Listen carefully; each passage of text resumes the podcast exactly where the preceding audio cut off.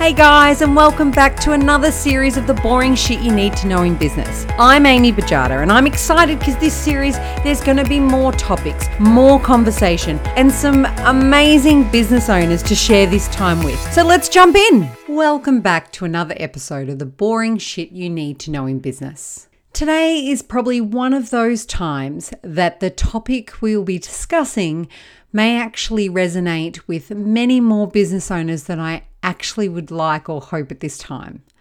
And what we're talking about today is financial distress. As business owners, we have no doubt at one point or another felt the weight of mismanagement of finances or lack thereof that's placed on our business. But as we turn our focus towards the world events over the last eighteen months, there is no denying that the rate of businesses citing financial distress has increased exponentially. And as I sit here today, I'm sure many more are experiencing it than what we even know. So what is financial distress and how can you recognize it? Financial distress is a position which a company or an individual are put in where they cannot generate sufficient revenue or income, making it very, very difficult or even impossible to meet or pay its financial obligations. Whilst the signs are obvious in some instances, as they can present themselves very, very quickly, unfortunately, there are some that appear to be a slower burn and therefore can become more difficult to recognise on a day-to-day basis. For instance, consistent cash flow problems. If you find yourself moving money around a lot, continuously injecting funds into the business more frequently than what you would like, extending trading terms with your suppliers, or find yourself with decreasing margins due to strategies such as discounting.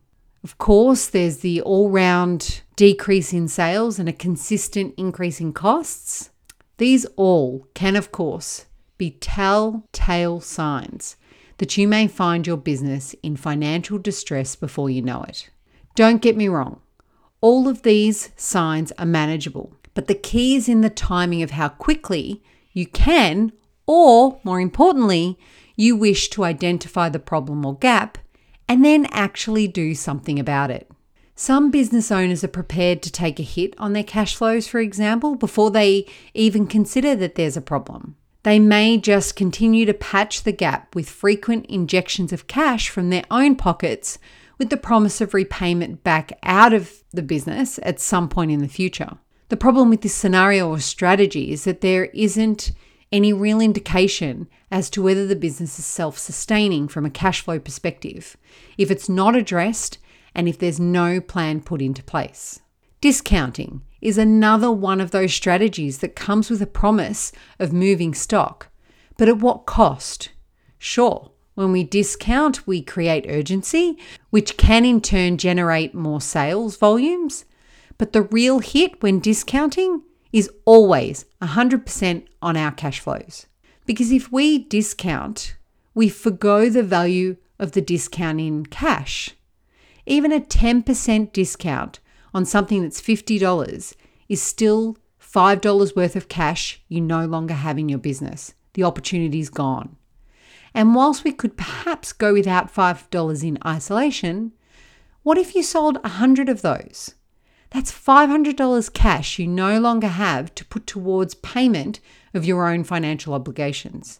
And then multiply that out by how many times you employ the discounting option or strategy in your business. Our obligations don't get discounted just because we choose to discount, not to mention the pressure that discounting has on our margins. And if our margins aren't right in the first place to facilitate covering the costs of our business, it just becomes this compounding snowball effect that never ends well.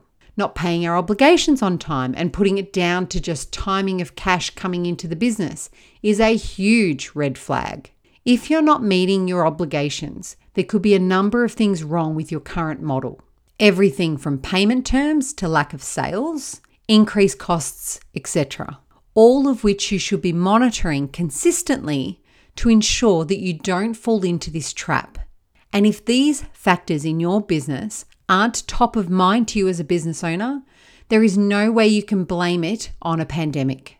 It's simple mismanagement at its core. It's turning a blind eye, ignoring the fact that knowing your numbers is as significant as making a sale. And why wouldn't that be important to you? You're kidding yourself if you think that meeting with an accountant once a year is enough to sustain and manage the financial aspects and choices in your business. All of these paths will lead to financial distress in some degree. Oh, and there's the infamous strategy of getting yet another loan to fix the damage the current loan has, because one easy payment will be better than multiple, right? Absolutely, I agree with that, but not if you continuously replace one loan strategy with another. The thing about loans is that they're a great resource and option, but the key has to be to pay it back, not replace it with another. Too much of a vicious cycle revealing so much about whether the business is entering financial distress or not. So what can you do about it? First and foremost, you need to get honest about the fact that your business is under financial distress. If you stop taking calls or avoiding bills in any shape or form, you need to admit that there's a real problem that needs to be addressed, not ignored. Perhaps you can put in place some minimums in your business by which to trigger an alert to you about your situation. You could have a desired minimum on your bank account, for example, something like five thousand dollars. Once your bank account reaches this low, it triggers you to set in motion a plan for you to maintain the balance and even more so improve it. But the alert is there. It's not being ignored. It's there to inform you of the situation that you want to avoid. The amount you arrive at, of course, will be based on what is deemed a safety net for you and your business. But regardless of the amount, it won't work if you're not honest about it. Next up, it's essential to find out what financial position you are in and how far into the situation you are. You'll need to get an immediate view on who you owe, how much you owe, who owes you, and how long you have until you cannot maintain servicing your financial obligations any longer.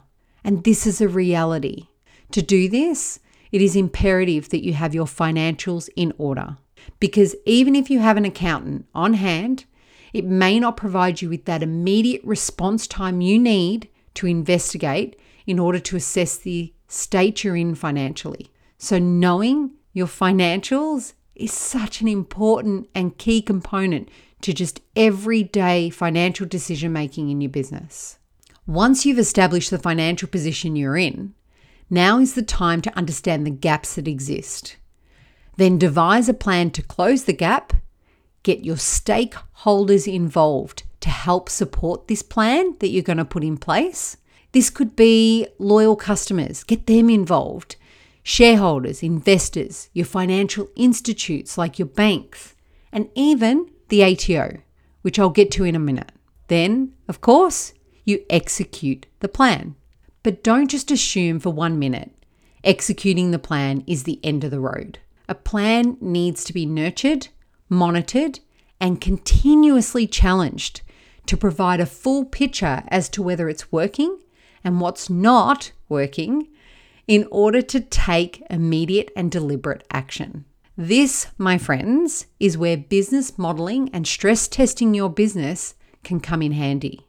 There are ways that you can effectively model scenarios to ensure that in the event any of the triggers you set in place in your business to ensure its financial security go off, and you have modeling in place that you can choose an appropriate strategy to employ based on what you need.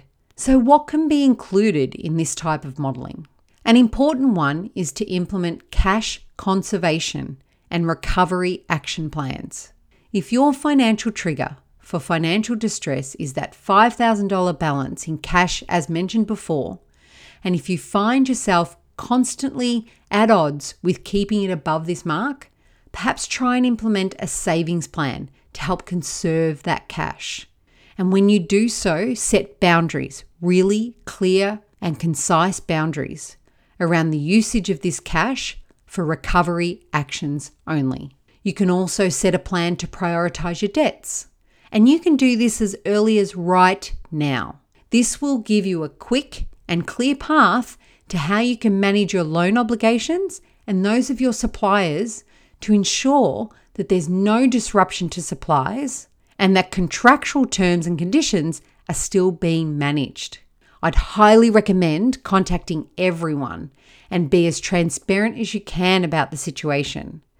By getting in front of the situation, you have a better chance of the support that you seek being available to you from each of these third parties. And this goes for the A T O as well. I mentioned them a moment ago. The reality is that the A T O and the debts that are raised can be a leading stress factor financially for many business owners. But guess what? If you are prepared and have first-hand knowledge of what you know about your debt and how you can support the obligation, even if you're asking for a period of deferral on it, you'd be surprised how accommodating and supportive they are in return. They love business owners who are prepared. And the best way to be prepared is to know your stuff, know about your obligation, know about the financial situation you are in, know about your cash flow and how you can fund successfully the obligation to them and when you can fund the obligation to them. Customer loyalty is worth more than you think at this time in your business. Often when businesses are scurrying, they find themselves discounting and providing all these benefits to new customers in the hope of clinging to the notion of safety in numbers. But you can't go past those that were there with you every step of the way. Give them something and you'll see the shining light you need. Engage with your key audience and ask, yes, actually ask for them to help support the business continuity. And there are many strategies that you can employ in this way. And whilst I'm on the topic of this, let's go back to the fact that it doesn't always have to be discounting. And it's important to reiterate that discounting actually impacts your business significantly when it comes to cash. So try not to use this as the first port of call, because we all know this isn't what you need heading into a period of financial uncertainty. In each of these models or strategies, there is cash to be found in some shape or form. Other places you can find cash during these times is in leveraging the government initiatives that are available, because there are plenty around at the moment. Think about or get some advice on any tax considerations that may provide assistance to you and your situation. Negotiate with suppliers to drip feed payments without the disruption of the supply. This will free up your immediate cash while still maintaining control of the debt. But don't ever take advantage of this generosity, because you've got to remember this puts their business under strain too. So be thankful if your supplier supports you this way. You could look for underperforming assets in your business and perhaps reduce them and sell them off. You could temporarily close some of the activities in your business, ones that aren't necessarily driving cash performance, or you can even close down some of your agreements with contractors that you outsource various roles to and maybe bring them back in-house, saving that cash flow that we talk about. There are so many options available. But the thing that remains constant about all of these types of modeling and options that are available when your business is feeling like it's heading into financial distress is that planning is the key. Don't ignore the value in it. It's so important. So even if you haven't run out of cash just as yet, but some of the behaviors of financial distress ring true for you, be sure to check in with your business and get honest about the situation, because we all know that prevention is better than cure. Know that this isn't about hiding this away. Learn to embrace the situation. Ask for help, because only in the truth of it will you find the answers you need to get you out of it. I hope, I hope, I hope, I hope that this has helped in some way. But please stay well, my friends. It's a tough time for everybody. And until next time, I hope you make it count. And that's it, guys, for another episode of the boring shit you need to know about business. I'm Amy Bajada, and I'll see you next time.